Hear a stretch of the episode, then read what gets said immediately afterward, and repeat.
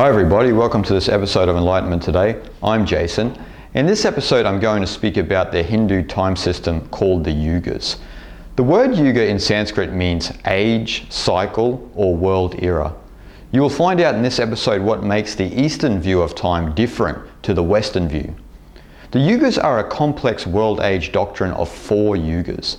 The Yugas map the cycles of change within the universe and consciousness. The Yugas build a solid framework for understanding how we experience time and eternity and how they are related to one another. This way of thinking is completely different to the view of time and eternity held firm by Western religions and the West in general.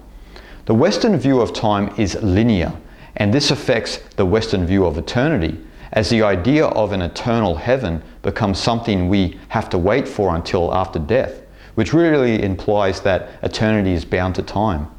This is ridiculous considering eternity can only be ever present in this very moment and can only be experienced when limiting thoughts and thinking have completely ceased. The Eastern view of eternity is in its truest understanding that eternity can be nowhere else but in this moment. And a lot of their time systems and philosophies are based on it. So the relationship between time and eternity is sort of very differently in the East, especially in the Yuga system. Many Eastern traditions don't map time in the linear sense, but instead they designed systems to understand time's non-linear qualities in relation to matter, mind, and spirit. In Hinduism, the non-linearity of time is broken into the Yuga cycles, which map the consciousness that drives the process of linear time fueling human civilization. There are two yuga systems that are somewhat similar but also a lot different. There is an ancient long count system and a more recent short count system. Both systems are based on the concept of kalpa. Kalpa is a Sanskrit word that means eon in Hindu and Buddhist cosmology. A kalpa equals 4.32 billion years. Yeah, that's right, 4.32 billion years. We're not talking about lifetimes here or an age, but rather the life of the earth. The concept of Kalpa is described in the ancient texts of the Puranas, especially the Vishnu Purana and the Bhagavata Purana. One Kalpa of 4.32 billion years is regarded as a day of Brahma. If you think this is a long time, a Mahakalpa consists of 100 years of Brahma. To try and just get your head around that, that is 313 trillion, 528 billion, 320 million years. Now that's a tongue twister. In the long count system, one kalpa is made up of 100 Mahayugas, which means great yugas. The duration of a Mahayuga is built on a system of four yugas. These yugas are Satya Yuga, which is the ideal or truthful age spanning 1,728,000 years. Next is Treta Yuga, which is the age where virtue has declined by a quarter of Satya Yuga. Treta Yuga spans 1,296,000 years. Treta Yuga is followed by Dwapara Yuga, and Dwapara Yuga is the age where virtue is reduced by half of what it was in Satya Yuga. Dwapara Yuga spans 864,000 years. The last Yuga, and we could say definitely, definitely the least, is Kali Yuga. Kali Yuga is where virtue is reduced to a quarter. Thankfully, in the greater scheme of things, Kali Yuga only spans the time of 432,000 years. Well, I know it's still a long time, but in the universal sense, it's quite small. Now, naturally, you're probably asking, what yuga are we in right now? And I'm sorry to be the bearer of bad news, but it is commonly believed that we are in the heart of Kali Yuga. And according to the dates suggested by authorities on the matter, we might only be at the beginning of this yuga. So when do they suggest the Kali Yuga began? It is believed that the dark age of the Kali Yuga commenced with the death of the godly sage Krishna after the famous battle in Kurukshetra documented in the Mahabharata epic. Traditionally, Hindu th- authorities put this date at 3102 BCE, though many scholars dispute this date because they believe a date of around 1500 BCE is more probable. Nevertheless, if we are to take the Yuga World Age doctrine seriously, we are only at the beginning of the Kali Yuga. We've been on this long descent from the golden age of the Satya Yuga until now. This slow process spanning millions of years stupefied our mind into the characteristic of the Kali Yuga. So what is the characteristic of the Kali Yuga, you ask? The core characteristic is our mind's identification with the external world and a turning away from the inner world. This is where we focus on everything in the outside world. We focus on how we look, our anxiety about how we are perceived by others, our reliance on sensory needs, our dependency on relationships, our over attachment to people and material possessions, and our focus on acquiring assets to promote our own self interest. The Kali Yuga then is basically the involution of the human mind into gross matter, which means our mind is entangled with the outside world. Materialism then is the core of the Kali Yuga. The mind's tendency in this age is geared towards consumerist thinking. Consumerism becomes the accepted way of life in this age. And it is hard to argue with this ancient view of the Kali Yuga when we look outside and see what mainly drives people. The lowest point of the Kali Yuga might be technological transhumanism, as many people would rather be a robot and live forever than be a natural human.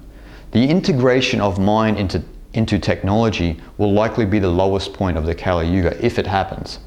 This technological motivation is the Kali Yuga belief that the material universe is everything. As a result, the inner world of consciousness is not considered valuable without the material world. This type of thinking is one of the greatest threats to the human race. So before you play unconsciously with your phone, ask yourself what that habit is doing to you and how it is training your mind to be. I find it interesting that when I criticize social media or technology, people jump to their defense, which is just plain odd when you think about it. They are not living things, they are just objects. Could you imagine how stupid I would look if I defended a toaster like it was my friend? I'd look like an idiot. So the reason people defend social media and technology is because they want to justify their unconscious habits. Just ask yourself, how many times do you unconsciously reach for your phone during the day? Though this may seem insignificant, it's all leading to a movement away from raw nature and our own naturalness and our connection to the universe. From the naturalistic view, the integration of mind into technology will be a permanent hell we cannot escape. In the Kali Yuga, the fear of death is intensified because our view of matter is everything. Hence, we yearn for a mortal life through technology. As we begin to move into the Kali Yuga after Krishna left this world, some enlightened people could foresee our future and they wrote the Puranas, Tantras, and other scriptures to serve our spiritual needs in this dark age. These were specifically designed for a spiritual seeker's inherent difficulties in the Kali Yuga. In the Kali Yuga, we lack the moral fiber and mental concentration necessary to pursue the path of liberation. But luckily for us, we have access to these ancient texts eh, that can bring our awareness back within ourselves. The hope is that there is enough people in the world who wake up to their divinity, which exists when we cease the mind's gravitational pull towards the external world. Only then can the human race survive the Kali Yuga and progress into the golden age of Satya Yuga. In various Puranas, they speak of the 10th avatar of Vishnu named Kalki, who is foretold to come into the world near the end of the Kali Yuga. Kalki is thought of as riding a white horse brandishing a blazing sword. His task is to destroy the present age to give birth to the age of truth with a capital T, Satya Yuga. Maybe Kalki could be you, or maybe it could be all of us who are willing to wake up. Though the idea of Kali Yuga may seem grim and depressing, a short count system of the Yugas was designed, which is more of an optimistic view of where human civilization is currently heading. The short count Yugas was introduced by Sri Yukteswar. Sri Yukteswar explains the short count system in 12 brief passages in his classical book, The Holy Science. Sri Yukteswar doesn't base his understanding of the Yugas much on the older count, long count tradition. His system of the Yugas were born from his own self realization. The short count of the Yugas focuses on the correlation of inner consciousness and outward behavior.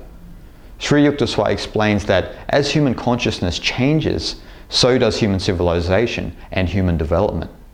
So, with this model, we can begin to perceive a discernible pattern in our seemingly chaotic history. In Daniel Steinmetz and Joseph Selbie's book called The Yugas, they trace our known history in a way that supports the claims of the short count Yuga system. They show a recognizable cycle of human civilization that descended to a certain point and evidence of an ascension.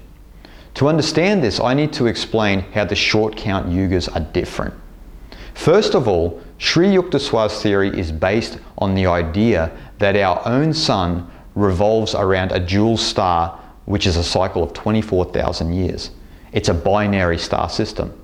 Sri Yukteswar explains that this is a celestial phenomenon caused by the backward movement of the equinoctial points around the zodiac. The common explanation for this is precession, meaning the wobbling, rotating movement of the Earth's axis. Sri Yukteswar explains this in the Holy Science. He states, the Sun also has another motion by which it revolves round a grand center called Vishnu Nabi, which is the seat of the creative power Brahma, the universal magnetism. Brahma regulates Dharma, the mental virtues of the internal world. When the sun in its revolution round its dual comes to the place nearest to this grand center, the seat of Brahma, an event which takes place when the autumn, autumnal equinox comes to the first point of Aries, Dharma, the mental virtue, becomes so much developed that man can easily comprehend all, even the mysteries of spirit. So each age has its own dharma, meaning virtue. And our dharma is at the height of virtue when our sun and its dual are closest to the grand center of the universe, the creative power of Brahma. To map where we currently are in the short count system, we need to understand how the complete cycle of 24,000 years is mapped. Just like the long count system, the short count system is made up of four yugas using the same yuga names as the long count. But the difference is the short count system splits the yugas in two, resulting in eight yugas that mirror each other. So one full cycle of 24,000 years goes through 12,000 years of descent and then 12,000 years of ascent. In the short count yugas, the golden age of Satya Yuga is a duration of 9,600 years, split into 4,800 years of ascension and descent. It is in this spiritual age of the Satya Yuga where, is, where it is believed that our Dharma is so virtuous that we can understand what the Godhead is intellectually. And we also have no sense of separation in this age. The next stage is Treta Yuga, it has a duration of 7,200 years, split into 3,600 years of ascent and descent. It is the mental age, where we can use our mind to influence matter and other things. Some scholars who support this short count system suggest this was how we might have erected megalithic structures like the pyramids. Also, we supposedly are able to access telepathy easily in this age as well. The next stage is Dwapara Yuga, it has a duration of 4,800 years, split into 2,400 years of ascent and descent. Dwapara Yuga is the age of energy, the age where we begin to understand that everything is energy and we begin to use energy to our advantage. The last yuga is the Kali Yuga, which has a duration of 2,400 years, split into 1,200 years of ascent and descent. Between each yuga, there is a transitional period known in Sanskrit as sandhis. This transitional period is a time when the state of mind in the previous yugas still lingers until we move into the new yuga completely. By following the cycle of the short count system, the pinnacle of the, the spiritual age was not too distant in the past. The height of Satya Yuga was specifically at 11,501 BCE, or 11,500 BCE to simplify it.